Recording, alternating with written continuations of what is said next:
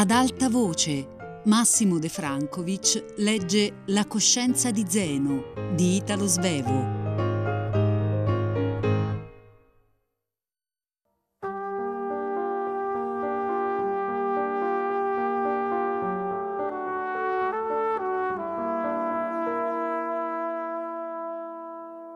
Ogni settimana Carla sapeva dirmi una canzonetta nuova, analizzata accuratamente nell'atteggiamento e nella parola. Certe note avrebbero bisognato di essere levigate un poco, ma forse avrebbero finito con l'affinarsi da sé. Una prova decisiva che Carla era una vera artista io l'avevo nel modo come essa perfezionava continuamente le sue canzonette, senza mai rinunziare alle cose migliori che essa aveva saputo far sue di primo acchito. La indussi spesso a ridirmi il suo primo lavoro e vi trovavo aggiunto ogni volta qualche accento nuovo ed efficace. Data la sua ignoranza, era meraviglioso che nel grande sforzo di scoprire una forte espressione non le fosse mai capitato di cacciare nella canzonetta dei suoni falsi o esagerati. Da vera artista, essa aggiungeva ogni giorno una pietruccia al piccolo edificio e tutto il resto restava intatto. Carla, prima di cantare, si passava sempre la mano sulla faccia e dietro quella mano si creava un istante di raccoglimento che bastava a piombarla nella commediola che essa doveva costruire. Una commedia non sempre puerile, il mentore ironico di Rosina tesenata in un casotto minacciava, ma non troppo seriamente.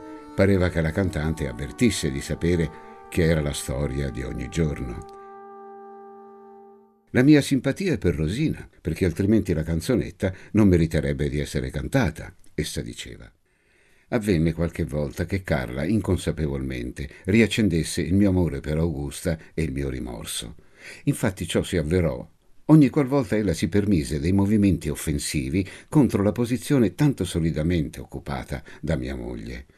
Era sempre vivo il suo desiderio di avermi tutto suo per una notte intera. Mi confidò che le pareva che, per non aver mai dormito uno accanto all'altro, fossimo meno intimi Volendo abituarmi ad essere più dolce con lei, non mi rifiutai risolutamente di compiacerla, ma quasi sempre pensai che non sarebbe stato possibile di fare una cosa simile, a meno che non mi fossi rassegnato di trovare alla mattina Augusta a una finestra da cui m'avesse aspettato la notte intera.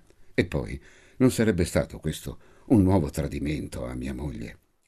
Talvolta, cioè quando correvo a Carla pieno di desiderio, mi sentivo propenso di accontentarla, ma subito dopo ne vedevo l'impossibilità e la sconvenienza. Ma così non si arrivò per lungo tempo né ad eliminare la prospettiva della cosa né a realizzarla.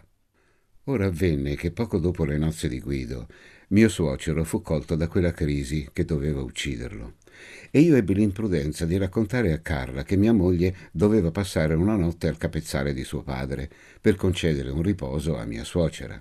Non ci fu più il caso di esimermi. Carla pretese che passassi con lei quella stessa notte che era tanto dolorosa per mia moglie. Non ebbi il coraggio di ribellarmi a tale capriccio e mi vi acconciai col cuore pesante.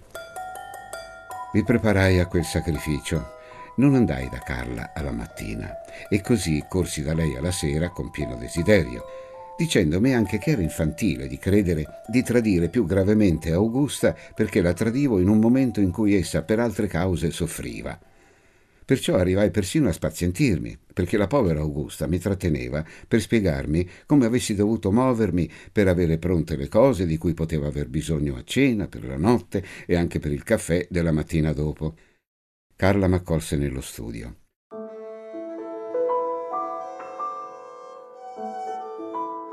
Poco dopo colei, che era sua madre e serva, ci servì una cenetta squisita, a cui io aggiunsi i dolci che avevo portati con me.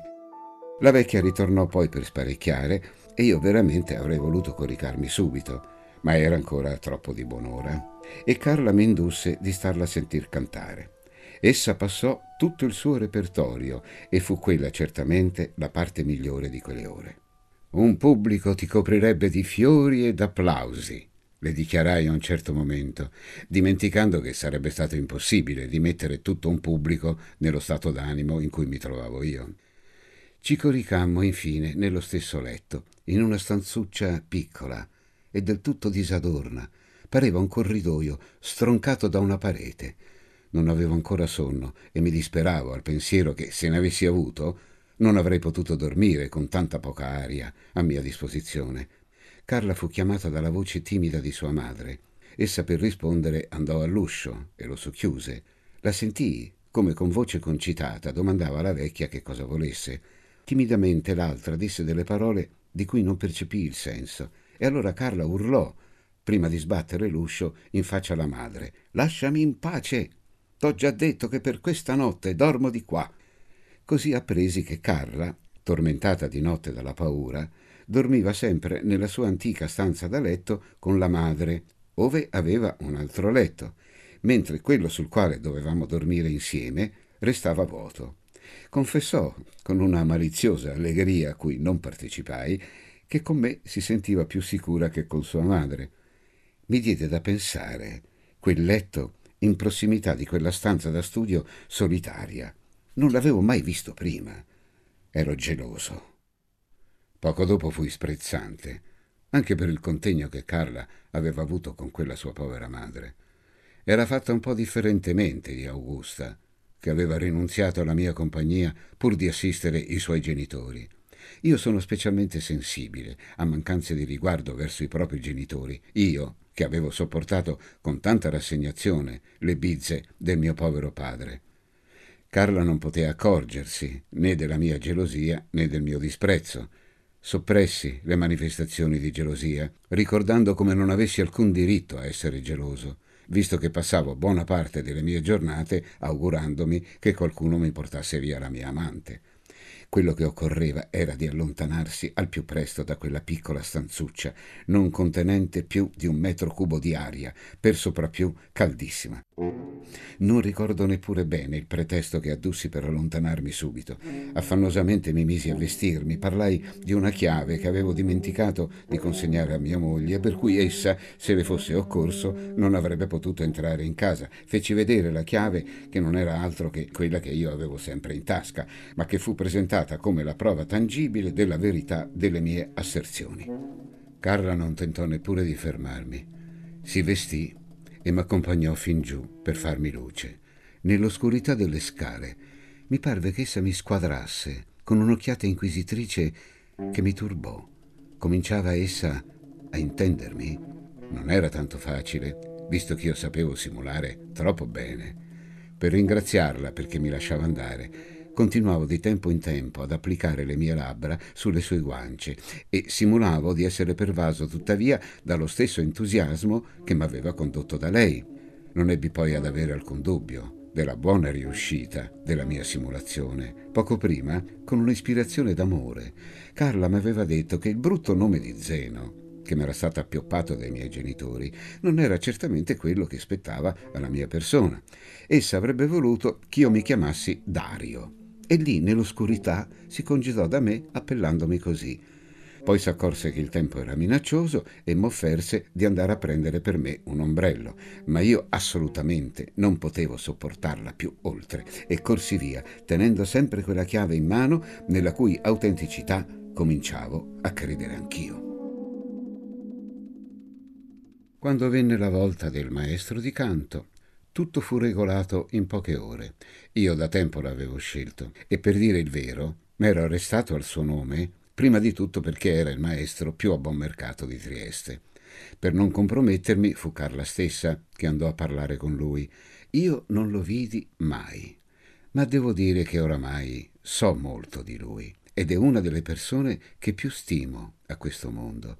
Deve essere un semplicione sano, Ciò che è strano per un artista che viveva per la sua arte, come questo Vittorio Lali. Insomma, un uomo invidiabile perché geniale e anche sano. Intanto sentii subito che la voce di Carla s'ammorbidì e divenne più flessibile e più sicura. Pochi mesi dopo, essa non cantava più le canzonette triestine e poi neppure le napoletane, ma era passata ad antiche canzoni italiane e a Mozart e Schubert. Ricordo specialmente una ninna nanna attribuita a Mozart e nei giorni in cui sento meglio la tristezza della vita e rimpiango la cerba fanciulla che fu mia e che io non amai, la ninna nanna mi echeggia all'orecchio come un rimprovero.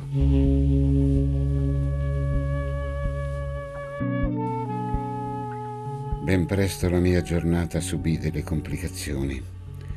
Alla mattina portavo da Carla, oltre che amore, anche un'amara gelosia.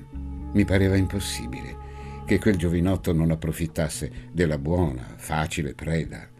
Carla pareva stupita che io potessi pensare una cosa simile, ma io lo ero altrettanto al vederla stupita. Non ricordava più come le cose si erano svolte fra me e lei. Data l'assoluta sincerità di Carla, io so esattamente per quanto lunghissimo tempo essa fu tutta mia. E la mia gelosia ricorrente di allora non può essere considerata che quale una manifestazione di un recondito senso di giustizia. Doveva pur toccarmi quello che meritavo. Prima si innamorò il maestro. Credo il primo sintomo del suo amore sia consistito in certe parole che Carla mi riferì con aria di trionfo ritenendo segnassero il suo primo grande successo artistico, per quale le competesse una mia lode. Egli le avrebbe detto che oramai s'era tanto affezionato al suo compito di maestro che, se essa non avesse potuto pagarlo, egli avrebbe continuato ad impartirle gratuitamente le sue lezioni. Essa poi dimenticò il crampo che aveva colto tutta la mia faccia come di chi ficca i denti in un limone. Cantavano ora insieme delle canzoni sue, che mi parvero povera cosa, tanto quando amavo Carla, quanto allorché la sentivo come una catena. Può tuttavia essere che fossero buone, ad onta che io poi non ne abbia più sentito parlare. Egli diresse poi delle orchestre negli Stati Uniti e forse colà si cantano anche quelle canzoni. Ma un bel giorno essa mi raccontò che egli le aveva chiesto di diventare sua moglie e che essa aveva rifiutato. Allora io passai due quarti d'ora veramente brutti. Il primo quando mi sentii tanto invaso dall'ira che avrei voluto aspettare il maestro per gettarlo fuori a furia di calci. E il secondo quando non trovai il verso per conciliare la possibilità della continuazione della mia tresca con quel matrimonio, che era in fondo una bella e morale cosa, e una ben più sicura semplificazione della mia posizione. Perché quel benedetto maestro s'era scaldato a quel modo e tanto presto. Ed è così che quel giorno, quando di lei non mi importò più, feci a Carla una scena d'amore che per la sua falsità somigliava a quella che preso dal vino avevo fatto ad Augusta quella notte in vettura. Le dichiarai che io l'amavo che non sapevo più restare senza di lei e che d'altronde mi pareva di esigere da lei il sacrificio della sua vita, visto che io non potevo offrirle niente che potesse eguagliare quanto le veniva offerto dall'ali. Fu proprio una nota nuova nella nostra relazione, che pur aveva avuto tante ore di grande amore. Per Carla non avevo altro che una profonda sfiducia. Chissà che cosa c'era di vero in quella proposta di matrimonio non mi sarei meravigliato se un bel giorno, senza aver sposato quell'altro, Carla mi avesse regalato un figlio dotato di un grande talento per la musica.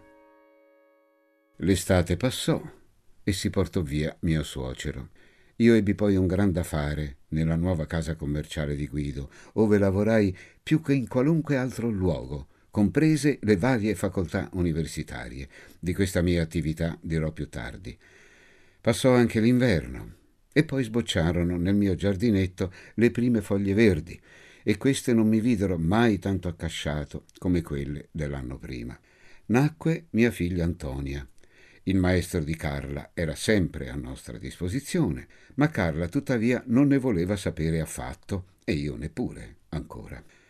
Vi furono invece delle gravi conseguenze nei miei rapporti con Carla per avvenimenti che furono rilevati solo dalle conseguenze che lasciarono. Precisamente agli albori di quella primavera io dovetti accettare di andare a passeggiare con Carla al giardino pubblico. Mi sembrava una grave compromissione, ma Carla desiderava tanto di camminare al braccio mio al sole che finii col compiacerla non doveva mai esserci concesso di vivere neppure per brevi istanti da marito e moglie, e anche questo tentativo finì male. Per gustare meglio il nuovo improvviso tepore che veniva dal cielo, nel quale sembrava il sole avesse riacquistato da poco l'imperio, sedemmo su una panchina. Il giardino nelle mattine dei giorni feriali, era deserto e a me sembrava che non muovendomi il rischio di venire osservato fosse ancora diminuito. Invece, appoggiato con l'ascella alla sua gruccia, a passi lenti ma enormi, si avvicinò a noi Tullio, quello dai 54 muscoli, e senza guardarci s'assise proprio accanto a noi. Poi levò la testa, il suo si scontrò nel mio sguardo e mi salutò. Dopo tanto tempo, come stai? Hai finalmente meno da fare? S'era messo a sedere proprio accanto a me e nella prima sorpresa io mi muovevo in modo da impedirgli la vista di Carla, ma lui, dopo di avermi stretta la mano, mi domandò La tua signora? S'aspettava di venir presentato. Mi sottomisi. La signorina Carla Gerco, un'amica di mia moglie. Poi continuai a mentire e so da Tullio stesso che la seconda menzogna bastò a rivelargli tutto. Con un sorriso forzato dissi anche la signorina sedette a questo banco, per caso, accanto a me, senza vedermi. Il mentitore dovrebbe tener presente che per essere creduto non bisogna dire che le menzogne necessarie. Col suo buon senso popolare, quando ci incontrammo di nuovo, Tullio mi disse spiegasti troppe cose e io indovinai perciò che mentivi e che quella bella signorina era la tua amante. Io allora avevo già perduta Carla e con grande voluttà gli confermai che egli aveva colto nel segno, ma gli raccontai con tristezza che oramai essa m'aveva abbandonato. Non mi credette e io gliene fui grato. Mi pareva che la sua incredulità fosse un buon auspicio. Carla fu colta da un malumore quale io non le avevo mai visto. Io so ora che da quel momento cominciò la sua ribellione. Più tardi appresi che una donna, quando anche si lasci trattare con meno gentilezza, sempre salvo in certi istanti, non ammette di venir rinnegata in pubblico. Essa manifestò il suo sdegno piuttosto verso il povero zoppo che verso di me, e non gli rispose quando egli le indirizzò la parola. Ma neppure io stavo a sentire Tullio, perché per il momento non arrivavo a interessarmi delle sue cure. Lo guardavo nei suoi piccoli occhi per intendere che cosa egli pensasse di quell'incontro. Sapevo che egli ormai era pensionato e che avendo tutto il giorno libero poteva facilmente invadere con le sue chiacchiere tutto il piccolo ambiente sociale della nostra Trieste di allora. Poi, dopo una lunga meditazione, Carla si levò per lasciarci, mormorò Arrivederci e si avviò. Io sapevo che l'aveva con me e, sempre tenendo conto della presenza di Tullio, cercai di conquistare il tempo necessario per placarla. Le domandai il permesso di accompagnarla, avendo da dirigermi dalla sua parte stessa. Quel suo saluto secco significava addirittura l'abbandono e fu quella la prima volta in cui seriamente lo temetti. La dura minaccia mi toglieva il fiato.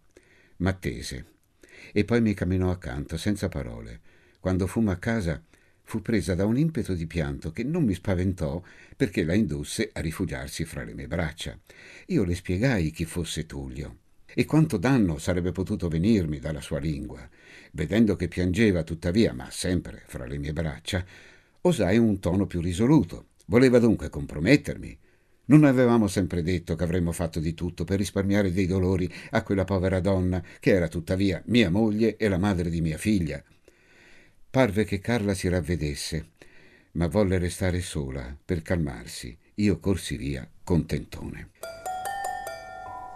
Deve essere da questa avventura che le venne ad ogni istante il desiderio di apparire in pubblico quale mia moglie. Pareva che, non volendo sposare il maestro, intendesse costringermi di occupare una parte maggiore del posto che a lui rifiutava mi seccò per lungo tempo perché prendessi due sedie a un teatro che avremmo poi occupate venendo da parti diverse per trovarci seduti uno accanto all'altro come per caso.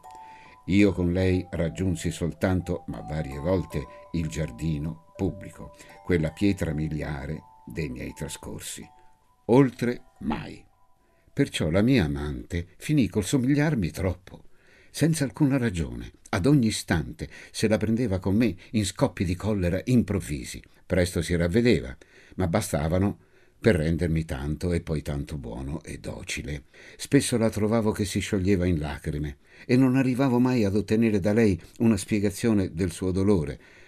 Forse la colpa fu mia perché non insistetti abbastanza per averla.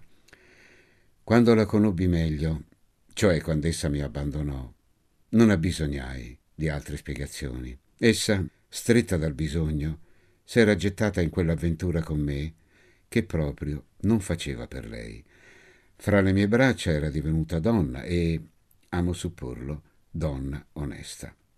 Naturalmente che ciò non va attribuito ad alcun merito mio, tanto più che tutto mio fu il danno.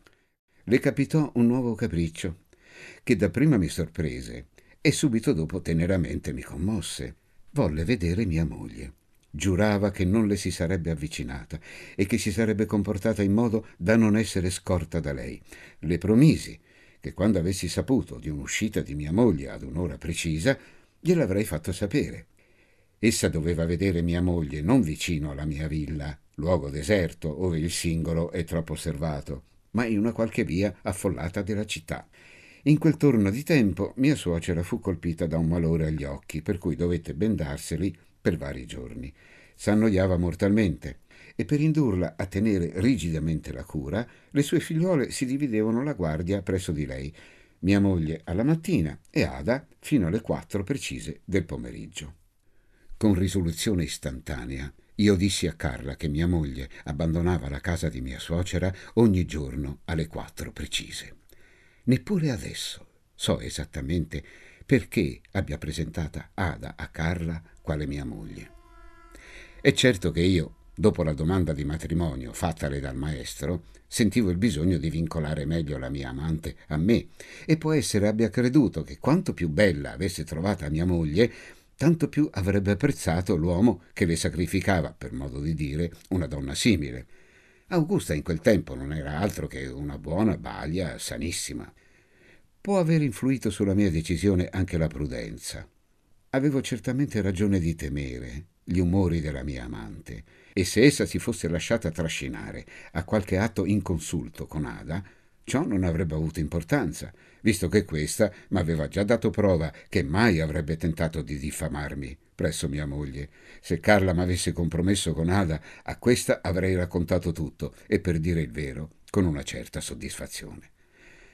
Ma la mia politica ebbe un esito non prevedibile davvero. Indottovi da una certa ansietà, andai la mattina appresso da Carla, più di buon'ora del solito. La trovai mutata del tutto dal giorno prima. Una grande serietà aveva invaso il nobile ovale della sua faccina. Volli baciarla, ma essa mi respinse e poi si lasciò sfiorare dalle mie labbra alle guance, tanto per indurmi a starla ad ascoltare docilmente. Sedetti a lei di faccia dall'altra parte del tavolo. Essa, senza troppo affrettarsi, prese un foglio di carta su cui fino al mio arrivo aveva scritto e lo ripose fra certa musica che giaceva sul tavolo. Io a quel foglio non feci attenzione e solo più tardi appresi che era una lettera che essa scriveva all'Ali. Eppure io ora so che persino in quel momento l'animo di Carla era conteso da dubbi. Il suo occhio serio si posava su di me, indagando, poi lo rivolgeva alla luce della finestra per meglio isolarsi e studiare il proprio animo. Chissà, se avessi subito indovinato meglio quello che in lei si dibatteva, avrei potuto ancora conservarmi la mia deliziosa amante. Mi raccontò del suo incontro con Ada. L'aveva attesa dinanzi alla casa di mia suocera e quando la vide arrivare subito la riconobbe. Non c'era il caso di sbagliare. Tu me l'avevi descritta nei suoi tratti più importanti e tu la conosci bene. Tacque per un istante per dominare la commozione che le chiudeva la gola. Poi continuò: Io non so quello che ci sia stato fra di voi ma io non voglio mai più tradire quella donna, tanto bella e tanto triste, e scrivo oggi al maestro di canto che sono pronta a sposarlo. Triste? Gridai io sorpreso. Tu ti inganni, oppure in quel momento essa avrà sofferto per una scarpa troppo stretta. Ada triste, se rideva e sorrideva sempre, anche quella stessa mattina in cui l'avevo vista per un istante a casa mia. Ma Carla era meglio informata di me una scarpa stretta. Essa aveva il passo di una dea quando cammina sulle nubi. Mi raccontò, sempre più commossa, che aveva saputo farsi rivolgere una parola, oh dolcissima, da Ada. Questa aveva lasciato cadere il suo fazzoletto e Carla lo raccolse e glielo porse. La sua breve parola di ringraziamento commosse Carla fino alle lacrime. Ci fu poi dell'altro ancora fra le due donne. Carla asseriva che Ada avesse anche notato che essa piangeva e che si fosse divisa da lei con un'occhiata accorata di solidarietà. Per Carla era tutto chiaro. Mia moglie sapeva che io la tradivo e ne soffriva. Da ciò il proposito di non vedermi più e di sposare Illani.